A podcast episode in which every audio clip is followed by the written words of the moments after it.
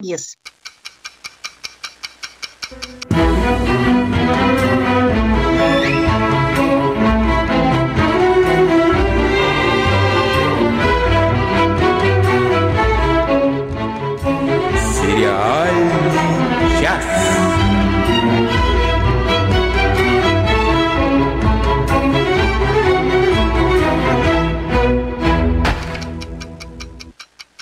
Здравствуйте, здравствуйте, здравствуйте, э, здравствуйте. Так, раз, два, три, четыре, пять. Пять раз. Как положено. Как всегда заведено. С вами, как всегда, в этот момент пространства времени, времени, пространства, сериальный час. Я просто пытаюсь набить вот это вот вступление чем-нибудь интересным и понимаю, что ничего интересного в голову не приходит, поэтому я просто представлю вам всех участвующих. Давайте вначале э, с нашей гостей из-за э, океана. Анна... Из океана. Из-за Из оке- да. Из-за океанов. Анна Мендлин. Привет, привет. Я, может, и из океана, просто моего хвоста тут не видно А, на ютубе. отлично. О, интрига. А, так, люди чуть-чуть поближе. Это вот сейчас вот подали голос. Это Оля Бойко. Всем привет. И молчаливо выражает свое неодобрение Надя Сташина. Я выражаю, я с берега пруда, или может даже из пруда, может у меня тоже хвост, а может лапки, кто знает. А ведет нашу трансляцию Денис Альшанов. Прекрасный. Из, Прекрасный. из известного на весь мир текстильного озера. Нет, моря. Моря. Давайте, Разливанного. ну У что, всех тут моря, океаны, я смотрю. ну что, Хорошо. начнем с чего-нибудь такого вот, чего вы от нас, от нас вообще не ожидали. Досмотрели. Засекаю таймер, время пошло. Ой. Слушайте, ну, Побежали. Владимир Малышев, так сказать, нам подводку кинул, пишет, что у меня неделя удовольствия от лучше звоните Солу. Настолько там все здорово. Персонаж сезона Ким. И уже шутят, каким будет следующий полнометражник. И такое, значит, это самое тут и Эль Кимино. Да. Неплохо. Да, Да, да, да, да. прекрасный да, да. был сезон. Аня? Прекрасный был сезон. И я возвращаюсь к тому, что мы говорили несколько недель назад, когда я пришла сюда его ругать нехарактерным образом и говорила, какие первые эпизоды все как-то вот все не очень и не очень, и прям даже почти что очень не. И а мне сказать, понравилось. И я хвалила, особенно Начало. Муравьев. Вот и муравьи мне не понравились тоже. В общем, начало как-то очень меня разочаровало, потом я чисто из лояльности, но потом было уплочено, я купила весь сезон на Амазоне. И, в общем, мы смотрели, смотрели, типа, ну ладно, ну, положено, уже пойдем, посмотрим. Вот И они вдруг там- проблемы богатых людей. Наоборот, проблемы первого мира. Да. Короче, значит, где-то с серии к пятой там что-то вдруг зашевелилось, и опять они включили вот это свое магнитное поле, и это стало просто... А к шестой, седьмой серии там понеслось вообще, и- действительно, я должна сказать, что в какой-то момент мы сказали, это лучшие, лучшие серии вообще всего э, сериала. Отошли на все деньги. обалдеть. Вот этот, там есть один эпизод, где, который просто, в общем, отдельный художественный фильм. Вот эп- эпизод с пустыней, С Это пустыней, просто да. Отдельный, я не знаю, как этот жанр назвать, то ли это нуар, то ли это немножко вестерн такой, но это совершенно полноценный, если сделать маленький как бы вход туда и маленький выход, это просто отдельный художественный фильм, который... Ну, немножко такой роуд-муви, такой пешком роуд-муви, да, это, это очень круто. потрясающе абсолютно. Ну, И давай поясним для, для наших зрителей, Да. кто, если вдруг не смотрел, или кто, значит, кто смотрел, чтобы была радость узнавания. Там да, был вот один эпизод, где в силу сложившихся обстоятельств два героя вынуждены топать пешком через пустыню. Далеко. Да, весь эпизод. Сложно. Почти без воды. Да. И два Ну, героя, которые не друзья друг другу никаким образом, и отношения их за это время очень сильно меняются тоже, и это, безусловно, будет иметь э, влияние на весь остальной сезон, потому что то, что они переживают в этой пустыне, и как они друг другу открываются с незнакомой стороны, это совершенно потрясающе психологически сделано. Но вообще, то есть, вот если, если смотреть на сезон этот целиком, мне кажется, тут есть несколько таких важных вещей. Во-первых, конечно, я опять же делаю попытку убедить Олю. Да, я присоединяюсь, но уже вот да, да вот да.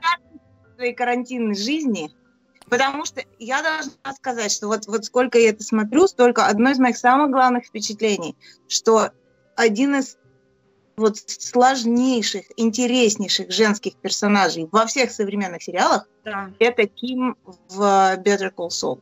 То есть это настолько интересно. Я смотрю, они, они уже знают, чем меня заманивать. Ну, конечно, крючок. Не, ну то есть там такое, во-первых, у них у всех вот характерно и для во все тяжкие, и для соло, то, что у них персонажи постоянно находятся в развитии. То есть они проходят такие трансформации, причем это даже не в рамках там всего сериала или даже целого сезона, а просто вот от эпизода к эпизоду там происходят гигантские какие-то психологические переломы, и у нас нету ну никакой возможности это предсказать. Они совершенно вот свою, свою способность нас удивлять и поражать, они не теряют. И именно уровень сложности, это, наверное, вот самое такое поразительное в этом сериале. Мне, я просто ни с чем это не могу сравнить. Там есть, конечно, какие-то персонажи, которые вот застряли в какой-то формуле, тот же самый Газ. Вот он ну, просто... Газу был посвящен предыдущий сезон все-таки. Да, но здесь он ходит, он просто как вот вырезанный из картона, его можно поставить, и на его фоне, значит, играть. Ну, его мало, его мало. Он тут отошел немножко на второстепенную сцену, а, здесь в центре сезона. Новый злодей. Не то, что новый, но вот в этом сезоне развился и просто расцвел пышнейшим да. цветом шикарный, шикарный злодей. Роскошный злодей, прекрасный. Он, он, значит, он там как бы родственник одного из главных злодейских э, членов этого картеля, который... Э, Племянник. Путем, да, племянник. Путем, значит, разнообразных махинаций, вражды и так далее, тот оказался в состоянии парализованного старика, который не может ни говорить и ничего, и живет в доме престарелых. А этот Лала, он такой его, так сказать, посланник на земле, вот из этого ада. Mm-hmm. И он настолько полон вот зла такого обаятельного и жизни и хитрости и таланта, это совершенно шикарнейший персонаж. Он вообще один из самых, наверное, интересных персонажей вот мафиозного типа, тоже вот среди всех современных сериалов. Вот все у него есть, вот что нужно. И да, да и хитрость, и ум, и проницательность, и чуйка. Да, он невероятно интуитивный такой персонаж. И вот когда ты на него смотришь, я не знаю, это часть от актера, конечно, идет обаяние, но этот сам персонаж, он, по-моему, задуман как такой вот прямо Моцарт от преступности.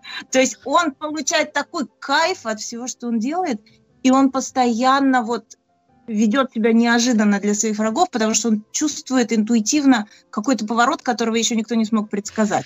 Но мне кажется, Моцарт от преступности все-таки это собирает, ну как бы в дальнейшем станет сам Сол. Тут вот этому персонажу, пожалуй, хулиганистости не достает для того, чтобы считаться Моцартом. Ну, по крайней мере, какой-то такой вот виртуоз и человеческий, по-человечески безумно интересный персонаж. Я еще ну, знаю, что хотела сказать, что да, вот центральный персонаж в этом сезоне это Ким Векслер, потрясающе совершенно. Нам, кстати, рассказывают капельку ее предысторию. Была небольшая отсылка, флешбэк в ее, ну, в такой подростковый возраст. Она нас не раз удивила за этот сезон, так что прямо ах, вот сколько вот в ней каких-то внутренних загогулин, которые совершенно не противоречат вот этому вот образу абсолютно цельному, абсолютно такому контролирующему, властному. Надо сказать, что создатели вот Breaking Bad э, в истории про вот в самой первой истории про, ну, про Хайзенберга, да, вот mm-hmm. там тоже был такого те, типа персонаж, это жена Уолтера Уайта, которая тоже вот, ну, извините, я, так сказать, на своей терминологии, совершенно вот такой четкий классический козерог. Точно знает, что правильно, что неправильно, как положено, все, все у нее под контролем, все, вот. И, ну, если она в основном, так сказать, свою властность проявляет в семье, то Ким, она, значит, делает карьеру, она self-made, она уже прыгнула в карьере выше головы. Соло своего она держит, так сказать, в ежовых рукавицах, и он там, так сказать, по-близнецовски, конечно, пытается, но куда-то выскользнуть постоянно, но она полностью, в общем-то, его контролирует, ну, пока что. Не только его, но и ситуацию. И но какой персонаж интересный, совершенно по-другому развивается. Нет, и вообще еще в каком смысле вот мы же как бы смотрим на это, мы знаем, что будет дальше. То есть это приквел, правильно? То есть мы знаем, что Ким в Breaking Bad нету. И, конечно, да. все эти сезоны, то, о чем все думают, это куда она денется и как. И от сезона к сезону вот так сказать, диапазон версии, что с ней может произойти, и в хорошую или сторону она уйдет, или это будет трагический конец, или она уйдет, как бы, так сказать, перейдет на, на сторону зла, и тогда будет какой-то трагический конец. Мне, Все кажется, не, мне кажется, не перейдет. У нее все нет, ну тем более они же уже сделали так, что вот такого типа властная женщина с очень четкими понятиями хорошо и плохо, она перешла. И она, так сказать, э, ну, фактически. Ну, ты знаешь, если ты говоришь про жену этого самого Уолтера Уайта, она играла вторую скрипку, ее втянули в это против ее воли, и тогда она уже развернула ситуацию, и она сказала, ну, окей, уж раз такое дело, Теперь я, так сказать, во все тяжкие пущусь вместе со своим мужем, чтобы спасти семью. Не надо сказать, снимать ну, с нее ответственность. Она, не, не, не, она не приняла решение, она для... сделала выбор. Да, нам для... специально ну, показали, как она делает выбор вот в эпизоде, когда она кидает монетку. Да, да, да. Дайте он том... Денису сказать, он там что-то пытается вам вставить. Ой, он так нахмурился. А вы никак его не пускаете. Мне, мне кажется, ваш спор может разрешить сам Волтер. You're goddamn right. Это я, это я так, так ненавязчиво пытаюсь вас подвести к тому, что, мне кажется, стоит закругляться уже с солом. Да, да. Ну хорошо, в общем, это прекрасный сезон с потрясающим развитием персонажа. Вот на этот раз это Ким, это женский персонаж. И сезон не имеет, так сказать, вот четкой концовки, то есть ждем а последнего сезона. Да. А, э, который будет, который уже, ну, давно уже продлили, и следующий сезон будет завершение истории, и ждем прям с таким большущим нетерпением. Мы говорили о сериале Better Call Saul, лучше звоните Солу. Да, я... Долгожданное.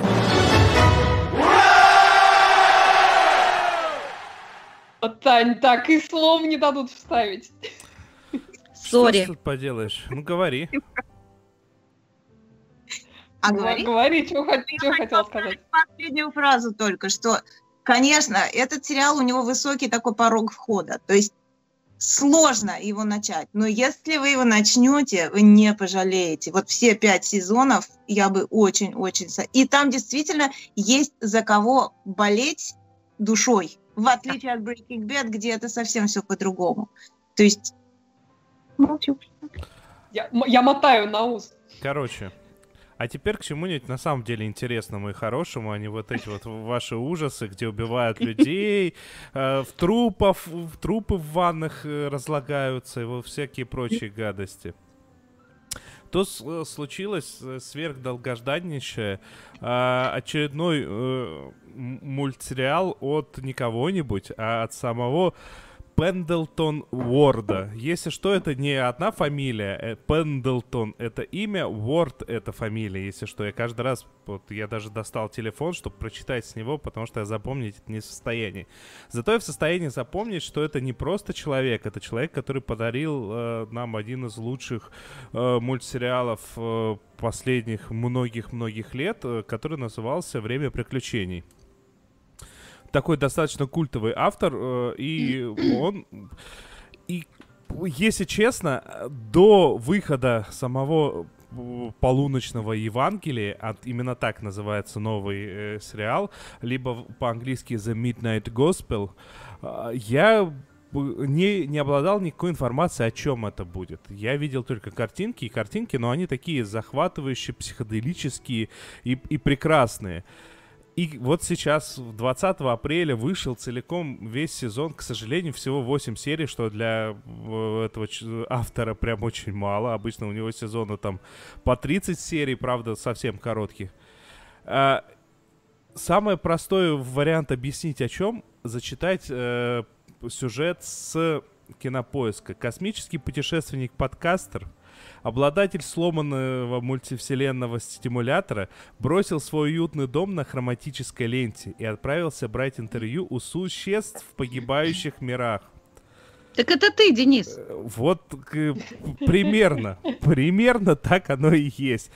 А, короче, вот эта вот вся психоделическая картинка, она является, по сути, фоном для рассуждений на такие темы, ну, знаете, вторая серия, например, там подробное э, рассуждение про Евангелие, про Иисуса Христа, про принятие Бога, там такая прекрасная фраза, мол, типа, э, и вот э, пожар случился в доме, и девочка обратилась к маме, «Мама, я боюсь». На что мама ответила, «Не, бой, не бойся, дорогая, с нами Христос». «Но мне нужна поддержка от того, кого я могу увидеть», — сказала девочка. И вот, вот реально 25 минут идет серия, и где-то 18 из этих 25 минут в виде диалога между главным героем и каким-либо то ни было существом. Причем это реально, это не люди, это разнообразнейшие существа.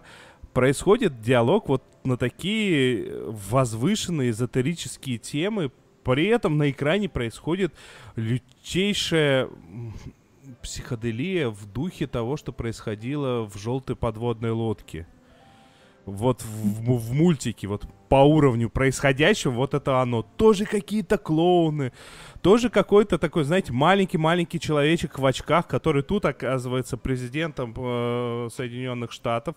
Причем это Соединенные Штаты с мира, где все произошло, все стало очень плохо а, пол, ну, тут все миры очень такие своеобразные. Все стало очень плохо, и планету захватили зомби, которые употребляли смесь, смесь некоторых психо, э, психотропных веществ.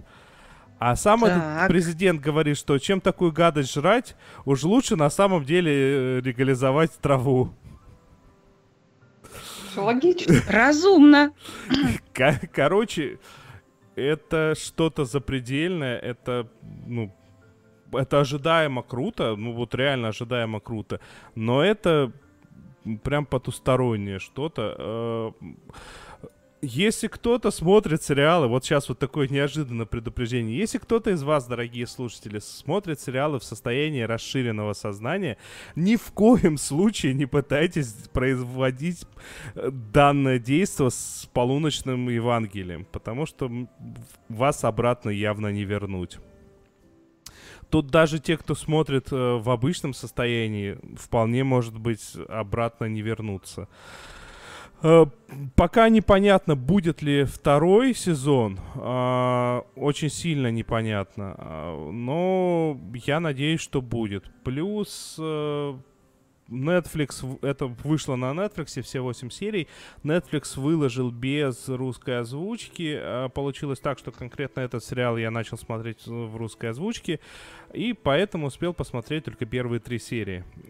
Я думаю, если все ну, будет... Я вижу, тебе хватило уже. Ты такой сегодня. Мы... Такой. Просветленный. Еще Просветленный, раз... да. Еще раз, до определенного момента я был уверен, что сегодня, ну, четверг.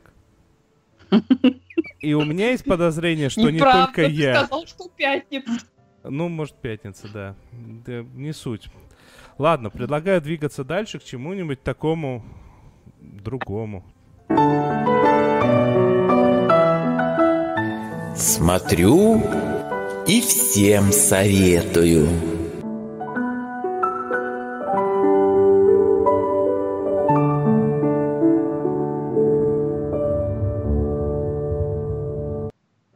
Пока вот смотрели всякие страсти э, про, про, про непонятных мафиози и, и про космических э, этих психоделиков, я посмотрела совершенно чудесно подкастер, извините.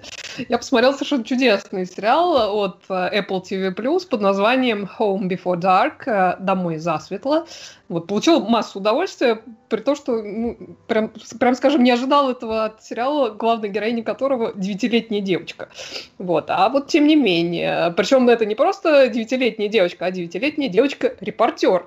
Любимая тема, которую писать о э, расследовании э, и расследовать преступления. Вот такая, такая прекрасная девушка. Прежде чем вы скажете, что так не бывает, этот сериал основан на реальной истории. Не целиком, конечно, то есть там основное преступление, которое они а, расследуют, а, я так понимаю, это все-таки выдумка, но вот а, и сама эта главная героиня, которую зовут Хильди Лиско в сериале, а в жизни ее зовут Хильди Лисяк. И ее там родители Мэтью Бриджит и старшая сестра Изи, это совершенно как бы реальные люди, то есть они как, как в жизни их зовут, так и в сериале. А, вот, а, собственно, о чем это все? А, семья вот этой самой Хильди, этой девочки, вынуждена пере, переехать из Бруклина, из Нью-Йорка в маленький городок, откуда родом ее отец, потому что отец, который тоже репортер, его, значит, уволили из газеты, в которой он работал, и как бы денег нету, поэтому приходится, значит, уехать а, домой, поскольку там вот родительский дом, где они могут пожить. Вот. Причем сам отец от этой перспективы не особо в восторге, и довольно быстро становится понятно, почему.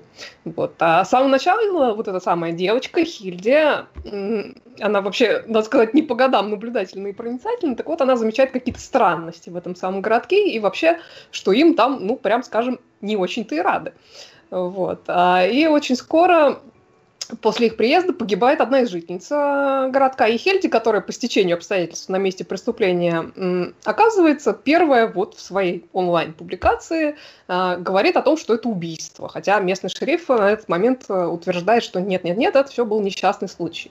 Вот, и постепенно там, значит, разматывается клубок событий, и Хильди сначала сама, потом с помощью друзей и своей семьи, она связывает происшествие со, со старым очень кейсом 30-летней десятилетней давности, а, когда на глазах друзей, одним из которых был как раз отец а, Хильди Мэтью, был похищен мальчик, сын нынешнего мэра а, этого самого городка. Тело его не нашли, но при этом как бы за похищение и за убийство посадили местного парня, который был постарше этих самых подростков, ну, с ними там дружил и постоянно тусовался. Вот. А погибшая женщина, с которой началось вообще все это расследование, это сестра как раз вот этого посаженного парня, который к тому моменту уже лет 30 сидит в тюрьме. Вот. А что произошло с этой самой сестрой, они раскрывают на самом деле достаточно быстро, благодаря Хильде, там, одной дев- девочке полицейской, с которой она э, ну, таким удивительным образом э, подружилась. Вот. А вот этот самый старый кейс про похищение мальчика, они расследуют весь сезон, и дело там, надо сказать, довольно-таки запутанное, потому что выясняется, что на самом деле особых каких-то улик против а, этого парня не было, показания были довольно-таки противоречивые, ну и так далее, и так далее. То есть фактически сфабриковали против него а, это дело. Не буду спойлерить, а, скажу, что к концу не, сезона там выясняется, кто похитил, а, но кейс на этом на самом деле не заканчивается. То есть там фактически на самом интересном месте все это а, завершается. И я, честно говоря, прям уже очень хочу продолжения. А, и, по-моему, оно будет. По-моему, их продлили на второй сезон. Вот, помимо вот этой всей криминально-расследовательской составляющей, которая она такая, ну, ну, такая, в общем, затягивает, надо сказать. Они очень здорово показывают вот эту, э, вот эту семью, которая на самом деле переживает не самый-то свой лучший момент, поскольку, как я сказала, отец там остался без работы, мама в основном последние годы занималась э, дочками, их там три, а Хильди, по-моему, там средний из этих дочек, вот. Денег у них особо нет, плюс на отца как бы очень сильно влияет вот это возвращение в городок, где он ну, скажем так, травму пережил, поскольку лучшего друга все-таки похитили у него на глазах. Вот. Да еще им, как бы, опять же, как я уже сказала, не очень рады в этом городке, и там объясняется, почему в какой-то момент. Причем не рады им до такой степени, что что и старшим дочкам в школе приходится не сладко, прям скажем, и младшую вообще даже детский сад не хотят брать, ну, то есть до такой степени все плохо, вот, а уж когда, как бы, совсем ребенок. А, вот. А, как бы, и там даже есть какое-то объяснение, э, какой-то интересный разговор между мамой и не Хильди, а ее старшей сестрой, которой тоже а достается. идет? Так вот, разговор там очень интересный, они обсуждают насколько вот в, в эту эпоху интернета, как, как изменилась вот эта травля и как она воспринимается, переживается. То есть э, одно дело, когда это было, когда, ну, не, не говорит, что это плохо, там хуже или лучше, вот, но одно дело, когда было, ну, тебя там потравили, и все об этом забыли через пять минут, а другое дело, когда это все в интернете, и вот эти все комментарии, они там, угу. ну, в общем, остаются, и, и все, все это видят. А, причем не только окружающие, но и как бы большая аудитория. В общем, такой занятный а, разговор, интересное размышление. А, вот. А, и при этом вообще, на самом деле, реакция родителей а, любопытна на все, на все это на всю эту деятельность, которую разводит там их ребенок, потому что они не пытаются ее как-то ограничивать, а наоборот всячески поощряют, хотя, надо сказать, и у них там случаются взрывы, э, не взрывы, срывы. А, вот, там есть момент, когда такой, ну, чем-то там расстроенный папа, как просто в сердцах ей уже говорит, господи, ты что ж, ты не можешь как нормальный ребенок хотя бы день посидеть и в компьютерные игры поиграть, что ж такое-то происходит? Вот, но надо сказать, что это скорее исключение, потому что в основном они ее, конечно, поддерживают, тем более там папа такой же, в общем-то, упертый а, упертый репортер, который тоже, в общем-то, у него есть такая тенденция э, как-то уходить в историю с головой, так что, в общем, он ее, а, прям скажем, а, понимает. Ну, я думаю, что они там осознают, что как бы, ну, у ребенка такое уп- уп- упрямство, упорство и понимание, чего вообще она хочет, что переубеждать это просто совершенно бесполезно. Вот, а, бывает такое, вот.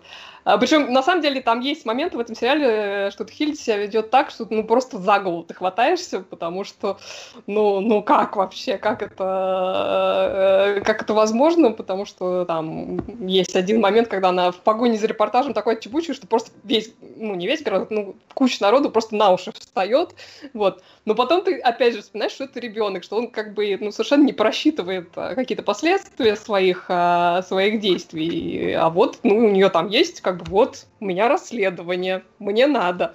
Вот. А что там все остальные думают делать, ну, это как бы это как бы мелочи, вот. Ну и при этом, опять же, взрослые на нее очень интересно реагируют, то есть сначала они как бы, ну, понятно, что там, пришел ребенок, спрашивают, какие-то глупости, да еще и про убийство. Вот, естественно, они от нее там сначала отмахиваются, но довольно быстро понимаешь, что отвязаться невозможно, что проще как бы ответить и, и помочь даже. Вот, это очень любопытно, ну, такая заб- забавная динамика. В общем, э, чудесный сериал, э, им удалось, причем вот эту условно криминальную драму подать как не знаю, почти как сказку. Хотя, на самом деле, ничего магического там не происходит, но вот смотрится это как сказка, на самом деле. Здорово. Вот. А, да, это такая немножко Вероника Марс, но с, с героиней помладше, и не, не, героиня не детектив, а репортер. Ну, вот, вот наверное, ближайшее сравнение, которое я могу сделать. Вот, очень клевая девочка в главной роли Бруклин Принц. А, короче, я вот прям очень рада, что я на него наткнулась, посмотрела, потому что а, удовольствия получила действительно очень много, и жду продолжения, и пока всем а, советую к этому сериалу очень такому уютному приобщиться. Кто Называется еще раз Home Before Dark. А, домой засветло. Домой, домой засветло. Кто-то, кстати, из наших слушателей тоже советовал очень-очень вот в прошлом подкасте этот сериал.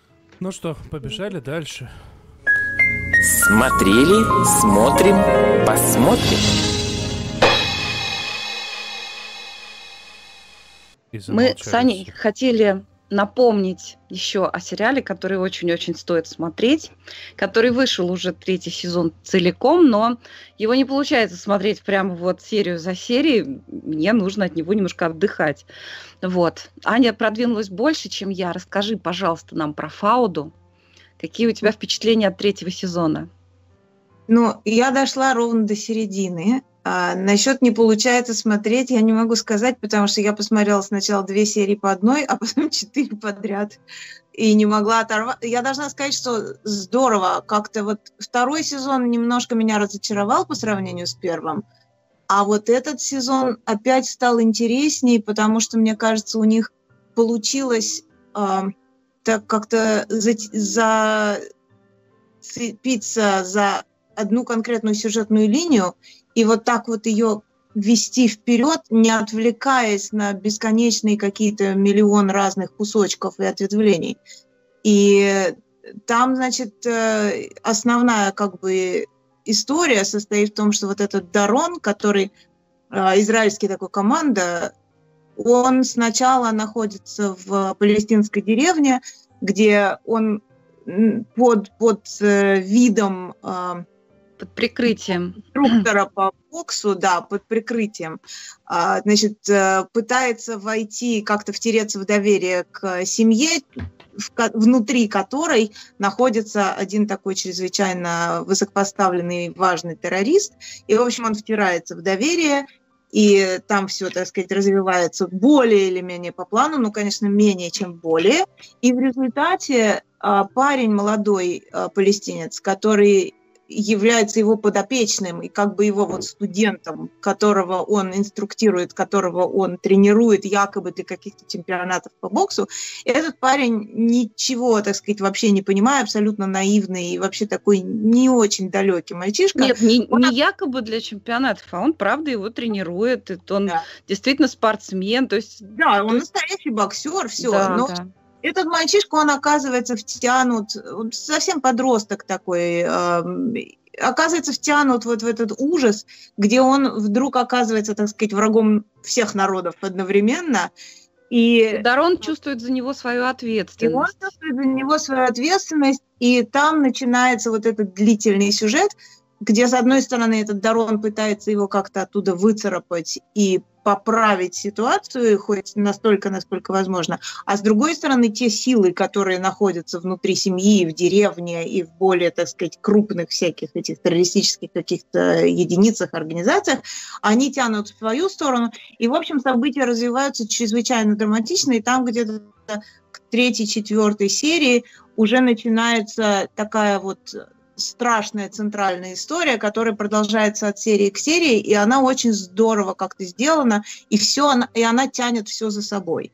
И я вот не знаю, Надежда, ты дошла до этого, ну там довольно ясно становится в какой-то момент, что, конечно, Дарон, он там находится, в общем, в довольно трагической, драматической такой ситуации, он всех от себя отталкивает, у него разрушена семья, он практически не может видеться с детьми, жена его больше просто не может все это терпеть, там они разругались вдрызг и так далее. Ну, конечно, у него появляется новый любовный интерес, и там, значит, вот это все. Ты, я думаю, можешь догадаться, кто это тоже такая прекрасная женщина-амазонка.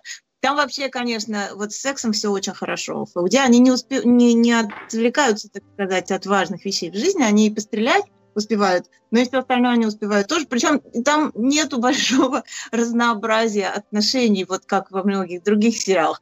Там только вот, так сказать, men on top.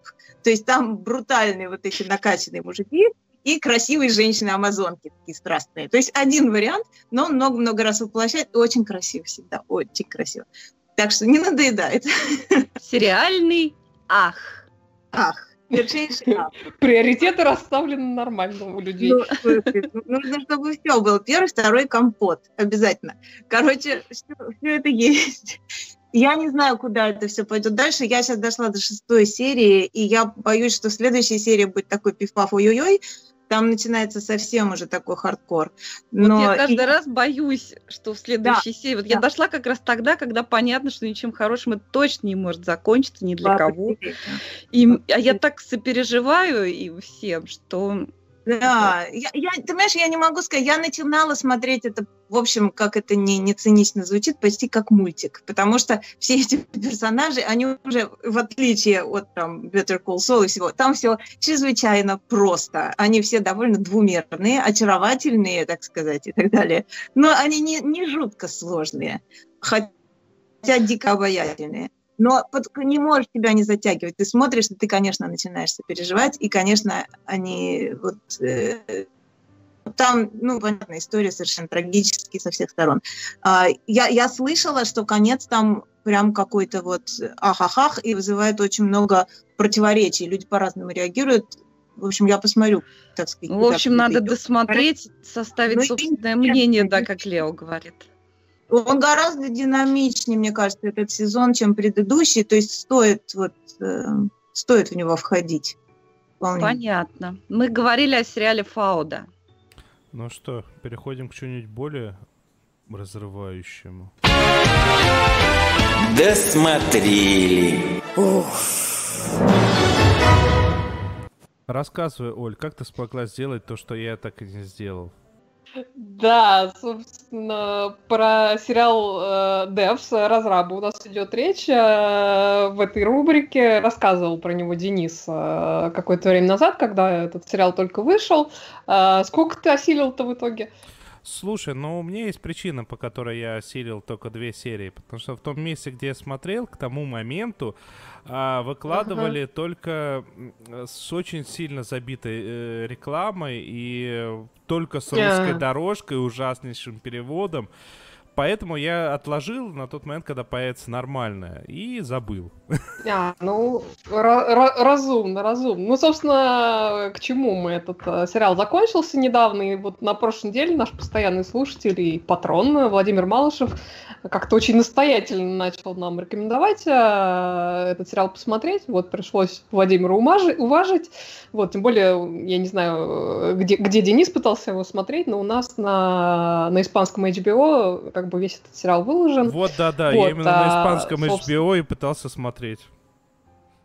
Ну, понятно. Вот, а, создатель сериала это Алекс Гарланд, известный по книге «Пляж», по которой с Ди Каприо фильм снят, а также по фильмам «Экс Макина» и «Аннигиляция». Вот, и снова, значит, а, sci-fi проект из, из мира технологий. Для меня, честно говоря, главной заманухой в этом сериале было то, что в одной из ролей снялся Ник Оферман, которого я после сериала Parks and Recreation, парки зоны отдыха, просто обожаю. Прекрасный, прекрасный актер. Здесь он совершенно другой, но тоже, тоже отличный.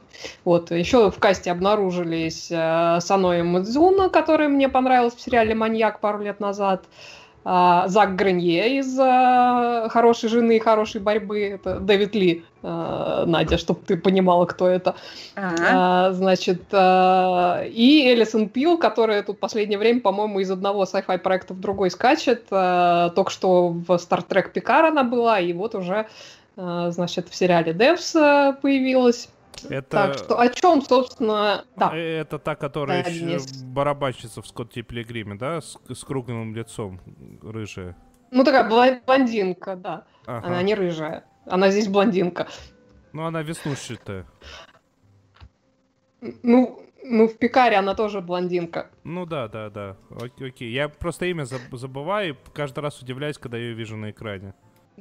Вот, вот. А, да, еще, еще в Newsroom она была. Так, а, про что сериал-то? Да, да, вот о чем Про разработчиков. Сериал? я пыталась перейти к этому делу. Значит, действие происходит в каком-то условном Сан-Франциско, условном, потому что мы а, не очень знаем, в какое время это все происходит а, и, и насколько это вообще наш мир или не совсем наш. Вот, а, существует некая компания под названием Амая, занимающаяся квантовыми вычислениями, вообще всякими там разными технологиями. Возглавляет ее как раз а, герой Ника Офермана.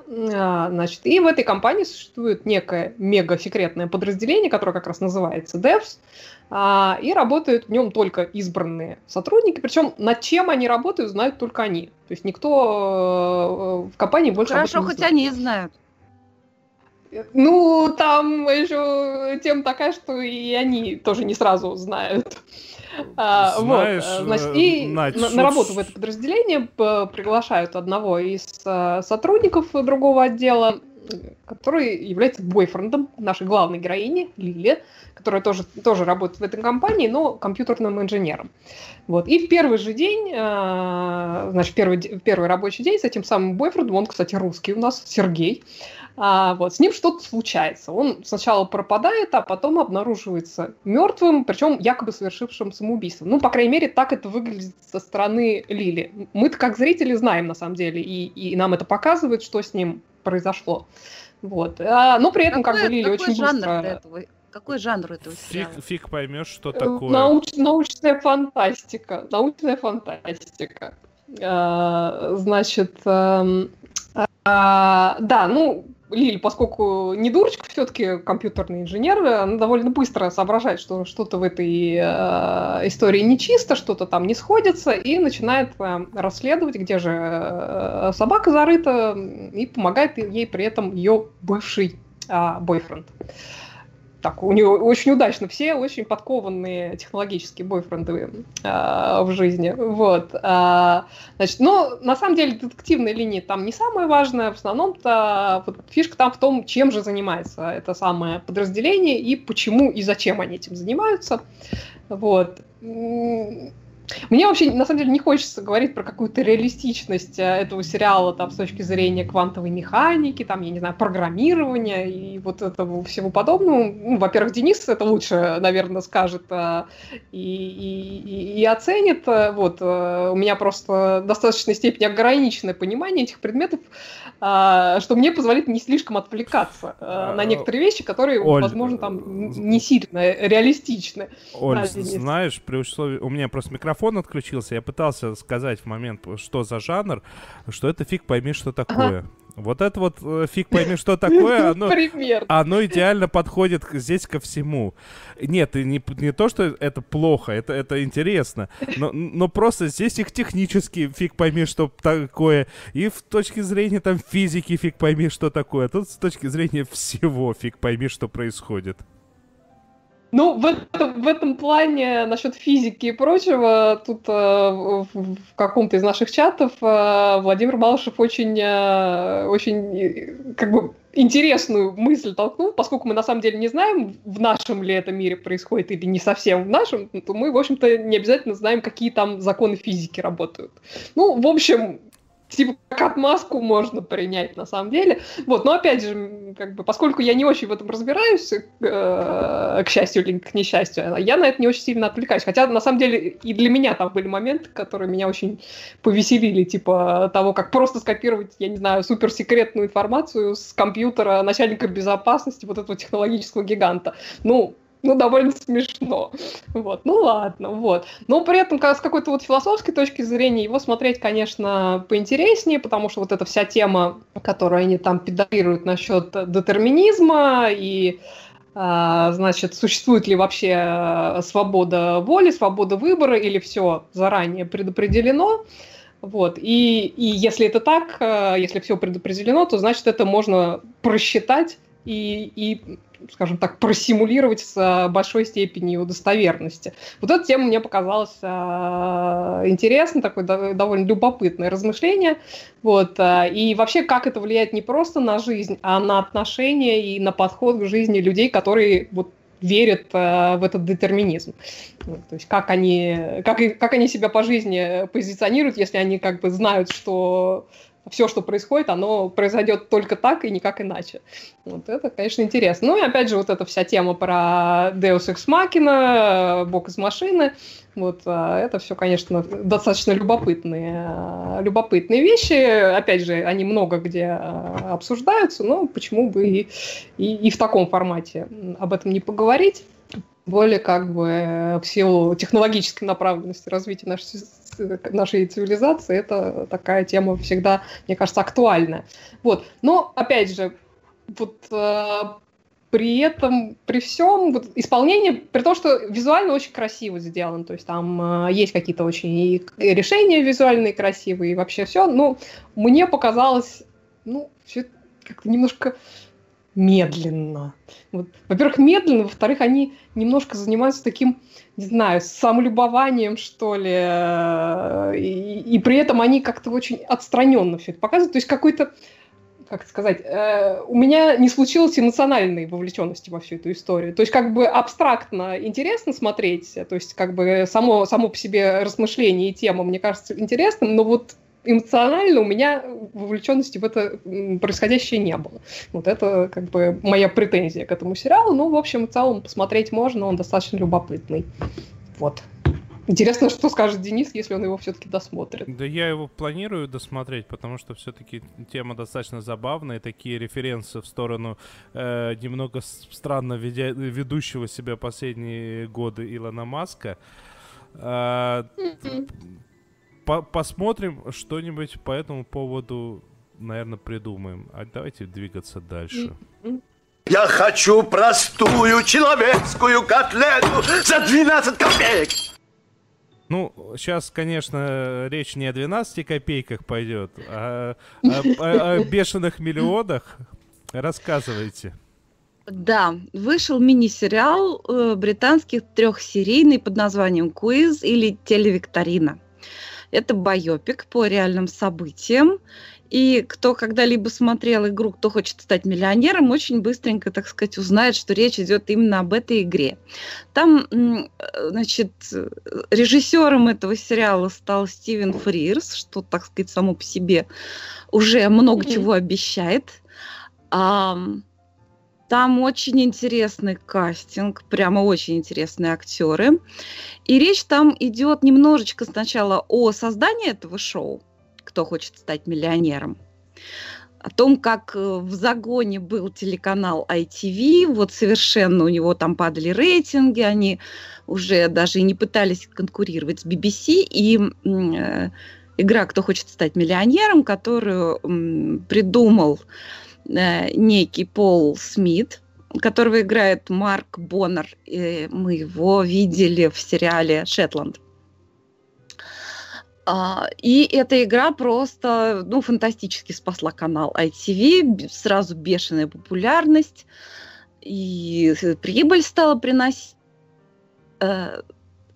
Основная, так сказать, основная сюжетная линия этого сериала о семье, который, в которой было очень много любителей играть в викторины, там, они играли очень много в пабах, ходили на телевикторины другие, в общем, такая, такое подкованное семейство, ну, почти в полном составе, кроме отца семейства, который, который военный.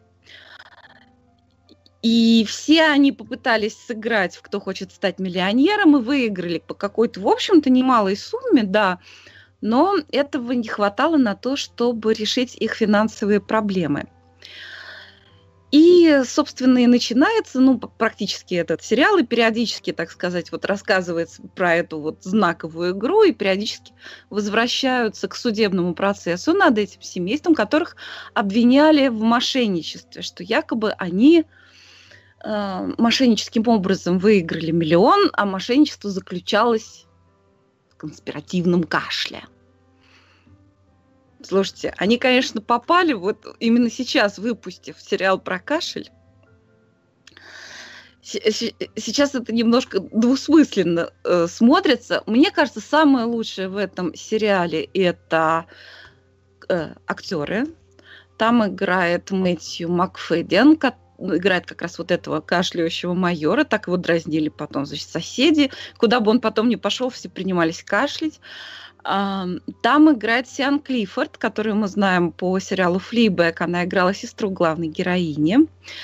Там играет совершенно потрясающий Майкл Шин. Это какой-то волшебный для меня актер, я его нигде не узнаю. Я посмотрела уже полсериала и думаю, а где Майкл Шин? А он там ведущего на минуточку играет, вот этого Максима Галкина британского. Так, так, так, ну, давайте все-таки не произносить такие гадости в прямом эфире. Ну, извините, да, это я не права абсолютно. Я хотела сказать, что он играет ведущего телевикторины. И он абсолютно преображается, вроде вот там без грима, без всего, а я его не узнала. Ну, вот так вот. И играет там в последней серии, серии Хелен Макрори, восхитительная, как всегда. Мне очень понравил, э, понравилось, как, ну, поскольку я знаю, что это байопик, да, я знала эту историю. И знала, чем там дело кончилось. Но было см- смотреть безумно интересно и очень эмоционально захватывает. И действительно, вот вроде все знаешь, да, «А, ответит, не ответит. То есть вот эта вот эмоциональная включенность, ну, это, наверное, искусство Стивена Фрирза так работает, что смотреть очень интересно. Но, на мой взгляд, недостаток – это сценарий и, в частности, концовка. Потому что, ну, я не буду очень сильно спойлерить для тех, кто не знает, чем там все кончилось. Ну, короче, нам показали, ну, практически полностью. Нам показали игровой день, нам показали состязательный судебный процесс. Выступил обвинитель и выступил адвокат, которую как раз и играет Хелен Макрори, совершенно блистательная. И эм, речь одного из них меня, например, полностью убедила. Но присяжные приняли другое решение. И то, как показывают, так сказать, потом, вот как эта семья на все реагирует, так и непонятно. Ну, нет, нам, нам так и не дают понять, что же там было на самом деле. Мошенничали они или нет. Но даже вот когда, ну тогда не показывайте разговоры внутри семьи, ну между собой-то они, они могут говорить более свободно, но они говорят между собой так, как будто они тоже этого не знают. Мошенничали они или нет. Вот, и вот это меня немножечко, так сказать, смутило. Во-первых, нет какой-то внятной точки, а во-вторых, концовка какая-то такая вот смазанная, в том смысле, ехали, ехали и приехали. А куда приехали, не совсем понятно. Вот, но сериал очень даже стоит посмотреть, смотрится очень захватывающий, превосходная. Превосходные актерские работы. Сериал называется «Телевикторина», в оригинале «Куиз». Я подозреваю... Да. Можно я влезу ага. с неожиданным комментарием? Потому что то, что ты рассказываешь, невероятно рифмуется с фильмом, который был э, сколько? Ужасно, ужасно много лет назад, в начале 90-х. С Джоном который... Туртура. Совершенно верно. Это просто поразительно, насколько то, что ты описываешь, это похоже, потому что фильм называется «Квиз-шоу». Но он о другом все-таки. Ну как о другом? В каком-то смысле э, это тоже реальная история о жульничестве вот в таком телевизионном шоу, и там совершенно потрясающе играет Джон Туртура, там да. играет Рэй Файнс, и снял этот фильм Редфорд, я очень сильно его советую. То есть это тоже реальная история. Американский вариант, я присоединяюсь к рекомендации фильма «Телевикторина» с Джоном Туртурой и Райфом Файнсом, но все-таки настаиваю, что история там совершенно другая. И там, эм, там э, вся ситуация в том, что игрок соглашается на жульничество, и это сговор с телеканалом. Да.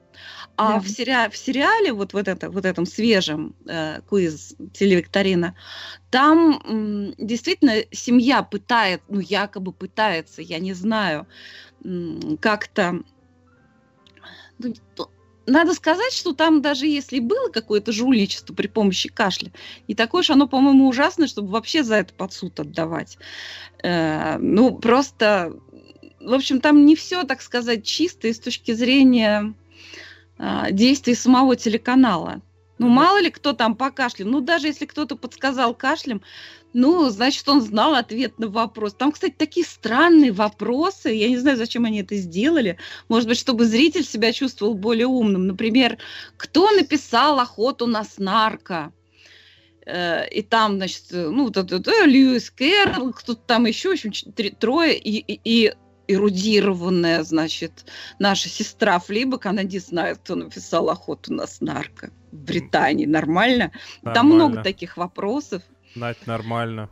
Во-первых, нормально. Во-вторых, э, у меня есть подозрение, почему так и не дали в конце это тебе ответа, все-таки они жульничали или нет. Э, ты же сама сказала, был суд. И получается, если они прямо скажут, вот создатели э, сериала, то, что, ну, они все-таки на самом деле жульничали, э, будет так, а, ну, понятно, они не пытались там проговорить, проработать с, с самими участниками и взяли, типа, по решению суда. А если они скажут, типа, да не-не-не, тут все было честно, это, типа, суд не разобрался. Минуточку, то, возражу. То будет, а, Был подожди, сериал подожди, про подожди, этого, подожди, подожди. Который мне еще не нравится, американская история преступлений, где тоже был суд, и суд признал э, там этого боксера, как его зовут, Майка Тайсона или кого, ну, невиновным. Господи. Но про кого там я уже забыла? Ну, в общем, про, про боксера, Симпсона. который убил свою жену и его любовь. О Джей Симпсон. Ну, ну, значит, Джей Симпсон. Ну, это был другой Педро. Неважно. И там было решение суда, но тем не менее э, э чрезвычайно изящно. но создатели сериала выразили свое отношение к произошедшим событиям. Потому что с О. Симпсоном это общее место, и это хорошо известные данные, которые всплыли потом, и очень много всего изменилось. А тут, дай мне договорить, а если бы они показали, что, что ну, невиновны, то люди бы сказали, ну, они наслушались то, что сказали вот эти вот, которые мухлевали, но суд э, решил по-другому, поэтому они оставили тебе, как зрителю, возможность выбирать, кому ты веришь. А Нет, ты, не а ты не веришь, как вот, ты не веришь никому. Они дома, наедине друг с другом, муж с женой, которые якобы жульничали, диалоги ведут так, как будто они сами не знают, жульничали они или нет. И это ужасно смотрится нелепо. Ну тогда вообще не показывайте, как они между собой общаются. Вот, зачем это делать? Там ну, одно дело, там показывают э, общественность, там как там адвокат, все там, как этот телеканал, но между собой, только наедине. А они что-то так, как будто они только что познакомились, вот между собой общаются в конце. Вот это меня ужасно удивило. Вот. Но так, в принципе... Ну, кстати, если сравнивать, вот если вы выбираете, что посмотреть, сериал «Квиз» или фильм «Квиз. Телевикторина» с Джоном Туртурой и Райфом Файнсом, о котором нам напомнила Аня, я советую посмотреть телевикторину ту, старую, фильм.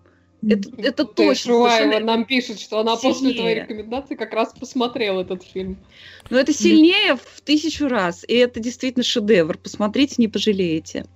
Я давайте все-таки предлагаю перейти к чему-то такому, э, где внутри семьи разговаривают вполне себе натуралистично и верно. Cool! Ну, тут на самом деле не робери, тут вполне себе убийство. А, У Apple TV вышел новый опять сериал. Они опять выходят по чуть-чуть, что меня очень радует. Но, правда, их по чуть-чуть случился целыми тремя сериями разом. Сериал называется «За- «Защищая Джейкоба». А, и он, он основан на книге, и, судя по всему, книга достаточно интересная, либо просто сценаристы хорошо поработали. Э, В названии, в принципе, все основные предпосылки к тому, о чем сериал. Джейкоб — это сын э, главного героя. А главного героя играет... Капитан Америки. Да, его играет не кто-нибудь, а, а Крис Эванс. а, и да тут на самом деле весь состав звездный. И этот самый Крис Эванс, он э, не просто какой-то обычный человек, он сотрудник прокуратуры. Э, ну, причем не просто даже сотрудник, он такой очень опытный, очень хорошо, широко известный и очень крутой прокурор. И тут Скажи, случается... кто Бывают разве играет? прокуроры с бородой? Разве бывают ни в одном сериале?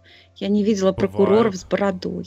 Бывают Слушай, ты видел Криса Эванса с бородой? Ну что ты говоришь, Надя? Как, как Ну Крис вот, Эванс без бороды? Это новое слово в сериальном искусстве. Нет, нет. Оля Денис, меня, ты скажи, Оля кто меня, маму-то играет? Оля меня убеждает сказать, кто мама играет. и Это тоже, на самом деле, достаточно э, крутая и известная актриса Мишель Докери. В частности, вы могли ее видеть, я, я не знаю, ну хотя бы в «Джентльменах», в «Джентльменах» Даунтон. недавних, в «Аббатстве Даунтон». Даунтон Эбби, в Го- в Годлес. Да, да, как у- И Джейкоба самого играет э, парнишка из Оно, который сейчас э, прям очень и очень популярен. Ну, второй из двух очень и очень популярных. А, Надо сказать, что еще и режиссер тоже весьма и весьма успешный. Он словил номинацию на Оскар за игру в имитацию. Ладно, воз- воз- возвращаемся к к содержимому. И, значит, в какой-то... Ну, вначале убивают мальчика, который ходил в один класс с Джейкобом. Находят его тело и постепенно начинают э, разбираться, что же произошло. И э, все улики указывают на то, что виноват Джейкоб. И тут случается прям интересное, потому что, м, ну, во-первых, э, персонаж Криса Эванса должен определиться, что для него важнее, справедливость работы, к- ну, которой он был верен много-много лет, или его семья, и он, естественно, делает выбор в, в пользу семью, семьи, в результате совершает, скорее всего, какое-то такое, ну, а, не очень обдуманное решение, пока непонятно, а, оно к чему вот это вот его действие приведет, либо не приведет в конечном итоге. А потом, ну, потом все-таки сына задерживают, отстраняют э, нашего прокурора. Ну, то есть очень много всего происходит. И вот тут на первую вперед выходит то, что оно очень интересно построено с точки зрения повествования. Во-первых, в конце каждой серии нам, пока, э, нам подкидывают что-то такое новое э, повествовательно. А, ну, то есть э, основную улику, от которой ну ладно, спойлерну немного, от которой избавился Крис Эванс, э, э, он находит в конце первой серии. В конце второй серии нам что показывают что-то, что мы начинаем думать, да нет, ну это теперь точно не Джейкоб. В конце третьей серии тоже в финале происходит много всего. Плюсом к этому а, не сразу становится понятно, но параллельно с основным повествованием показывают э, кусочки, когда перед комиссией э, сам Крис Эванс выступает и, и рассказывает о, о случившемся. И там другой прокурор его допрашивает. Сидят э, как, какие-то люди. Ну, понятно, что это не суд, потому что нет, нету присутствующих людей в зале, нету, соответственно, там судьи, ничего такого, но это какое-то разбирательство. И вот через такой вот слоеный пирог э, нам накидывают информации дополнительно. В результате первое, после трех серий из восьми ты абсолютно не понимаешь, э, виноват этот самый парень, не виноват, потому что, э, ну, парень играет хорошо, он, он, он закрылся в себе, он такой и ты вот думаешь, он закрылся в себе потому, что он ну, просто совершил преступление, ему страшно. Или он не совершил преступление, и ему просто очень тяжело от того, что на него сыпется, они, это же наши дни, на него сыпется еще со всех сторон, не только с телевидения, но еще с, везде там друзья пишут, да, да ты урод убийца, ну, типа друзья, кто-то его поддерживает из друзей, ну, то есть все сложно. Ну, а... к концу-то это становится все-таки, они проясняют ситуацию. Ну, подожди, вышло три серии из восьми. Вышло три серии из восьми. А, Да, в том-то и дело. А, и слушайте, ну прям я настоятельно рекомендую, потому что это не это не процедуал, это не попытка там э, вокруг этого поплясать. Это реально очень интересная, пока во всяком случае, продуманная и такая сложная история, где, э, ну, очень забавный момент, когда к одному из подозреваемых, которого выцепил э, персонаж Криса Эванса, приходит адвокат, и наш прокурор, естественно, реагирует на адвоката, мол, типа, что ты явилась. Ну вот ты же понимаешь, что ты урода собираешься защищать. Ну, не дословно, но суть в этом. А потом, когда нужен защитник его ребенку, он идет именно к этому адвокату. Денис, спрашивают источник показа. Uh, Apple TV. А, Apple TV. А, Лео вспоминает, э, что сюжет, да, очень напоминает сериал «Однажды ночью». Я не знаю, что за «Однажды ночью», а я знаю, а что ты посмотри, по... отличный сериал, я тебе понравится. Знаю Мне точно, кажется, что это там... по книге.